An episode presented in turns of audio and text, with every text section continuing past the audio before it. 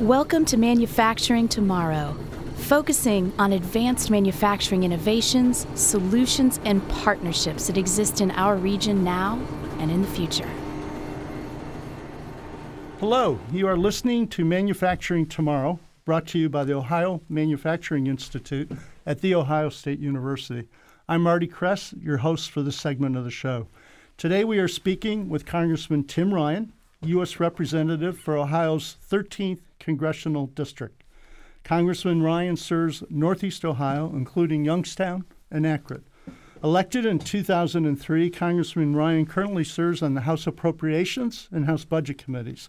He's also the founder and co chair of the Congressional Manufacturing Caucus, as well as the co chair of the Congressional Addiction, Treatment, and Recovery Caucus. Before heading to D.C., Congressman Ryan served in the Ohio Senate. He received a degree in political science from Bowling Green State University, and he earned his Juris Doctor degree from Franklin Pierce Law School in New Hampshire. and he's a native of Niles, Ohio. Congressman Ryan, welcome to the podcast. We're honored to have you. Great to be with you, Marty. Um, since you were elected in 2003, you have been a strong advocate for the manufacturing industry and your work must be paying off. When I worked in the Senate, we referred to it as the Rust Belt. Now we refer to it as investing in American innovation and new advanced manufacturing. Can you talk about your work and the effort it took to transition from the old perception to the new perception and the coalition that you had to build to do that? Yeah, we're still working on it. You know, there's still a lot of people out there who still think of uh, manufacturing as the old line integrated uh, steel mill, uh, hard hats, lunch buckets, yeah. dirty, you know, soot on your front porch uh, a couple times a day that you'd have to sweep off. And it's, uh, as you know, and many of your listeners know, it's not quite like that. When I first got to Congress 14 years ago, there was a caucus for everything. A caucus is something in the House of Representatives that – pull people together. There's one for rock and roll. There's one for Azerbaijan and the Ukraine, and there's one for everything. But there was not a manufacturing caucus. So we started one back then, uh, and just to focus on manufacturing issues and this new line of advanced manufacturing. And then that led into what the President uh, Obama wanted to do with bringing the national networks uh, of manufacturing together. Uh, and now, uh, through that process, we've been able to authorize up to 15 of these institutes, public private partnerships. And really, it, it, came out of a lot of uh, academia. Um, I think a lot of personal experiences from members of Congress. I think President Obama really took the lead because our model is based on the German model of integrating private sector companies with the public sector and really sharing resources and recognizing that you always got to be on the cutting edge. And what I try to tell folks back home is, you know, there's a reason the steel mill located in Youngstown, Ohio. There was water, it was a right. good location. They were around the natural resources that they needed to make the steel, the coal, the limestone, the water for transportation purposes, and the cool to steel. So today, what are the natural resources we need for the next generation of manufacturing, and it comes from the human being. It comes from the intellect of the creativity of the human being. And so these networks are about pulling the intellectual human capital together so that synergy can lead to the next generation. Super the world is changing is the theme behind this uh, discussion today. Yeah. Uh, in the president's budget submission, you noted he's committed to 15 more manufacturing institutes before the end of his term. They also point to the fact that they hope to create 45 more after his term. Could you talk about the base of support on the Hill? Is it bipartisan? Can we look out and feel confident that we're going to deal with this issue and create more capacity across the U.S.? Well, I think there Democrats are pretty supportive. Um, right now, unfortunately, in the Republican Party, there's a real narrative that the government can't do anything right. And that, that narrative has really bled over into the, the national conversation, which I think has been very harmful and really has ignored – the relationship that the public sector has always had with job creation and not necessarily direct jobs like the old WPA from the Depression where the government pays somebody to just go to work because the economy is so bad, but the idea that uh, like the institutes we were visiting here uh, today uh, at Ohio State, um, where the public sector helps pay for, you know, high-end microscopes Right. that private sector companies really can't afford to buy these. They, they'd rather rent them from the or rent time uh, from them from the public sector, from the university, which gets money from the Defense Department or the Department of Energy or the National Science Foundation. And that way, the private sector has a little more money to put into other things that they need to do, but they can still share in the research and get be on the cutting edge. But if we're saying that everything the government does is bad, you're starting to cut out that seed corn that you need in order to lead to the growth you have. And you think, you know, for the listeners, you think of the space program, the amount of technology that's spun out of the space program, the amount of technology that, that's spun out of the Department of Defense. Um, with the internet is the most obvious example was a Defense Department initiative to try to connect people working internally in the Defense Department, and then eventually opened it up. No one company was going to do the research to uh, connect their company like the Defense Department could put that money up front. But look what's happened. Look what's happened with satellites, with the telecommunications, fuel cells, on and on and on and on, because the public took the lead and the risk on things that other people couldn't do. And so the networks are about putting that public sector money up front early to galvanize and create the synergy between the public and private sector. And and so we're having trouble getting funding from our friends on the Republican side. And we have to talk to them. And I tell manufacturers all the time who may be a Republican and I'm a Democrat, which I don't care. I work across the aisle all the time. But we've got to break down that narrative. We've got to break down that the government can't do anything right because we've done a lot right. We don't do everything right, but it's a human institution, so there's going to be problems. But look, we're not going to balance the budget in the long term. We're not going to uh, correct our economy by just cutting things. We've got to invest in the next generation, and we've always done that as a country. What's ironic, uh, Marty, is that other countries are stealing our model. You know, post World War II, we were like, okay, we're going to, the government's role is defense, uh, transportation, research and development, job training. Pretty much, you know, we would do entitlements and things, but that was like for economic purposes, boom, that's what we were going to do. Private sector would come in. Now you look at these other countries, this is what they're they're implementing our model and we're cutting our model. the one that got us to where we were. You know, it's like if Urban Meyer is running certain plays that are working, he's going to run them until they stop working, and and we have to have that same attitude. There's an old saying uh, Joe Biden once used that plagiarism is the highest form of flattery. So we, we should all be quite pleased with that. But you raise a, a, a good point, and the microscopy center that you saw reflects that. So does the fabrication assembly facility up at Lorain Community College. In the future, multi-purpose assets funded by universities and the government help enable small and medium-sized businesses get into new markets. And over time, they may need the asset, but at the front end, as you inferred, no one can afford these assets. Would you like to talk about, you know, NNMI is something everyone on the show knows about. What they don't know about are some of the seed programs that you did in the Youngstown area that actually built the base of support for NNMI, both the incubator program you have and your ability to capitalize on manufacturing extension. Would you talk about some of the seeds and how they blossomed? Sure. You know, one of the things was collaboration. And so in my early years in Congress, I traveled to China, I traveled to India, I traveled to um, Europe, and I got myself, I grew up in Niles, which is a real small town, and I went to YSU, and then I went to Bowling Green, and I, I'm a local guy. But traveling there really opened my eyes to you know, because I grew up playing a lot of sports. I was a quarterback, right? So my football team played the neighboring football team, and that was the comp. So Niles was competing against Warren, and Youngstown was competing against maybe Pittsburgh, maybe Cleveland.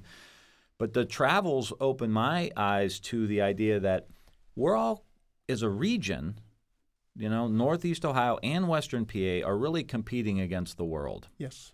We're competing as a region against Beijing and Mumbai And so it can't be just Youngstown State University. So in 2007, myself and then Congressman Jason Altmire from Western PA, we took the chance to uh, have a big meeting in Youngstown with people from Akron, Cleveland, Pittsburgh, Youngstown. And we called it the t- a tech belt, from, from, from steel belt to rust belt to tech, Tech belt. belt. And we invite, you know, because when you're looking at the region, you think Carnegie Mellon, University of Pittsburgh Medical Center, PNC Bank, Cleveland Clinic, Case Western Reserve. Youngstown was the first school in Ohio to have a STEM college. Akron's doing polymers. Kent's doing liquid crystals. What are we doing? So let's get everybody in the same room and just see what happens. That convening led to a Tech Belt initiative. So fast forward when President Obama came with the uh, his his network of innovation institutes, manufacturing institutes, um, the Tech Belt came together and put a proposal together for the first institute, and we won, and we beat we did beat out Ohio State, We know um, that. Georgia Tech, MIT, um, schools in Florida, because we came together. So the very, very early stages. Now that the, the Youngstown Business Incubator was already moving forward, um, we were able to get money and continue to build. That's a business-to-business software um, incubator that was just recognized last year as the number one university-affiliated incubator in the entire world. Who would have thought? Out of Youngstown, Ohio. Yep. So the Tech Belt Initiative was about taking all of that to the next level. So now the America Makes, the Additive Manufacturing Institute, 3D printing, and all the rest, is on the same campus as the Youngstown Business Incubator. And you think about software and the Internet of Things, and you see how all this is really starting to come together, tying in uh, Youngstown State University. Uh, so those were the very early seeds of, you know, bringing uh, bringing all of these different entities together. So to me, that's where you go. That's how you leverage federal money. That's how you leverage private investment. They people want to look whether it's a government or a private business, say who's working together here. I don't have enough money to give to everybody.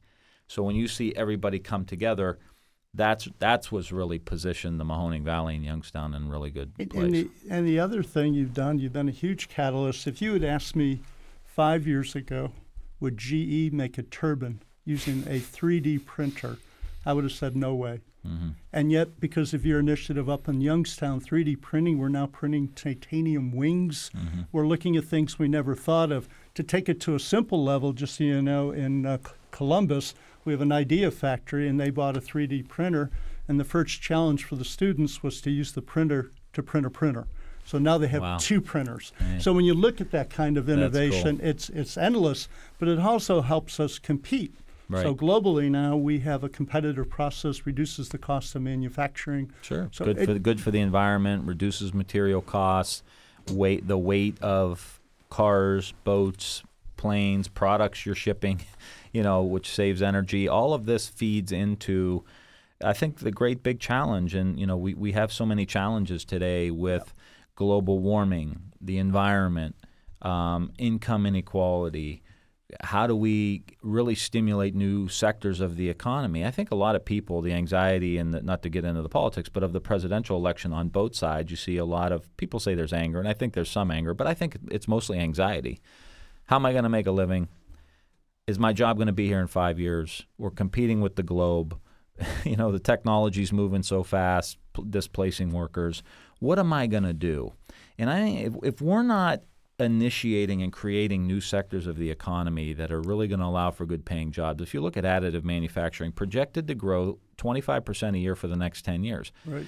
So my philosophy has always been get ahead of those those tidal waves that are coming. So I've always worked to position my communities in front of these tidal waves and so that they can grow and then young people can come back and have an opportunity. If you look at clean energy, huge opportunity, not only how it's built, how it's maintained, the grid.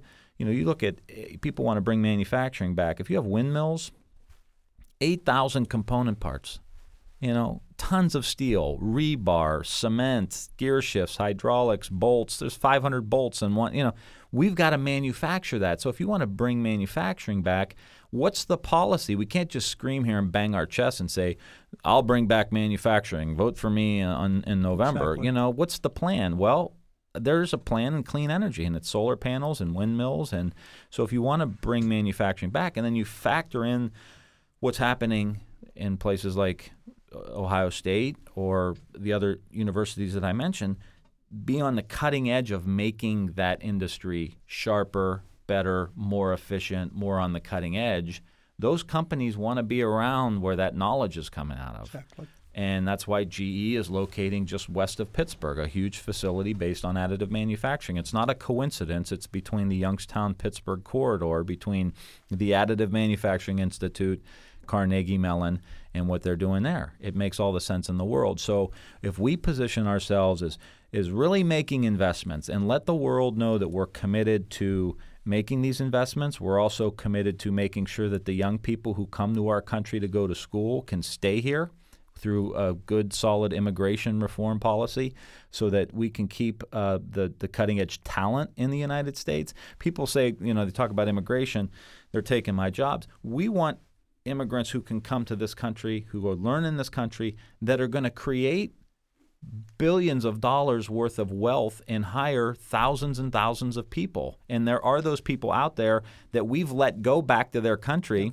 And, and the other countries have benefited from their knowledge that they learned at our universities. Exactly. So this has all got to fit together of research and development, good immigration policy, wise investments, lower college tuition. Those things fit into a big, strong growth uh, a pattern in uh, philosophy for us. So, what can people that are in the uh, academic arena do to help plant the seeds for the workforce of the future? Not just at the four year level, but at the two year level, even the vocational technical high school level.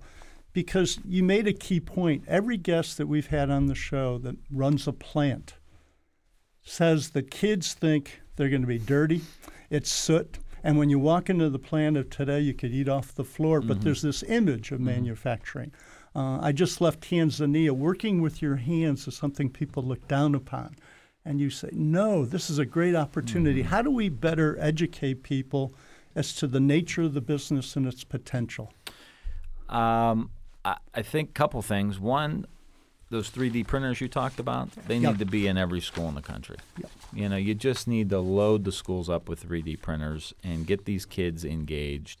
I think K through 12, we've got to adjust our curriculum where we make school really fun and really hands-on, and then then teach them what needs to be taught. And I think um, getting to the guidance counselors to me is a real key point. Our guidance counselors you know need to do a better job of making sure that these kids know that the the manufacturing jobs of the future aren't uh, what we said, you know, because right. they're not. And there's great opportunity there. And the great myth is everyone's got to go to college today too. That's the big, right. the big, great, big lie in America is that you know everyone has to go to college or you're somehow can't. You know, I mean, there's there's so many good jobs of the future you know, we, we have a need for welders, for example. The, the last thing that I think is really important too is some, some uh, somewhat based on the German model. How do we get kids in high school on a track that you know maybe it's maybe it's medicine, maybe it's law, maybe it's to be a professor, maybe it's to whatever, but also to be a welder, to be some in, in one of these computer scientists, one of these manufacturing lanes and so in it, uh, Stark State uh, Community College up in uh, Summit and, and Stark, they they have high school programs where you can actually get 13 credits for welding. Uh, 13 of the 30 credits you would need to have a welding certificate before you even get out of high school. Exactly. So you're already getting on the track. So you're not graduating from high school and you know staying in your parents' uh, basement and and and saying how come I can't find work when you look around and there's a bunch of welding jobs. It doesn't mean you got to be a welder the rest of your life, but it does mean with a few more uh, credits, right. you can actually get a job making sixty, seventy thousand dollars a year right out of high school. Exactly. And that to me is a great start to your life. So, like I said, maybe you want to go back to school. Maybe you can go to school at night, but you're you're out of your parents' house, you have a car and a house and a rent payment or whatever, you're contributing to the economy, you're saving for your retirement, you're maybe saving money to go figure out how to get more training. And to me, those are the kind of things get people on a track. The old apprentice system. Right. This is really unique where we are today with kids 13 14 being in high school and kind of out for generations it was you get on a track. You're going to be a blacksmith you're going to be a lawyer you're going to be a doctor. You get on that track at a very young age because you, you know you give kids too much free time. They find out how to have, have fun. Well, you also just reduce the risk to the company because the half of the training's already been taken care of at the expense of the public school system, which companies like. Right. When I was at NASA Glenn, again back in the dark ages Mm-hmm. in the 80s, uh, we ran apprenticeship programs, as did the Air Force and the Navy, and every year we'd recruit the top students in high school who Mm-hmm. understood math primarily well, could do design work. We'd run the program and they get job offers immediately. Mm-hmm. So it is, you're, you're right. Um, you know, my in my Alabama life, I built spacecraft, and I used to tell people for each project I needed one engineer and ten great technicians, but I didn't need eleven engineers because you couldn't afford that model. right right One of the things, you know, um, a- again, as we um, as we host guests on the show, few people are aware of the critical role that Ohio already plays in manufacturing. So again, the fact that we're the key supplier to Boeing and Airbus. It's one of those things you wish everybody knew, right? we, we all look at the auto industry, but we mm-hmm. don't realize we're critical to a lot of other sectors. How do you bring the message to people that it's just not advocating for an initiative? There really are jobs and there's market share for the U.S. How do you get that message across to people across the state? Well, I, I- we've. I think there's some some leaders coming up now that haven't given up, but I think a lot of people over the years gave up on manufacturing, and so it just became kind of something that we didn't talk about. And and like when you look at Boeing and Airbus, and you know. Uh, Alcoa that now took over a, a facility in Niles that's an old titanium company, RTI.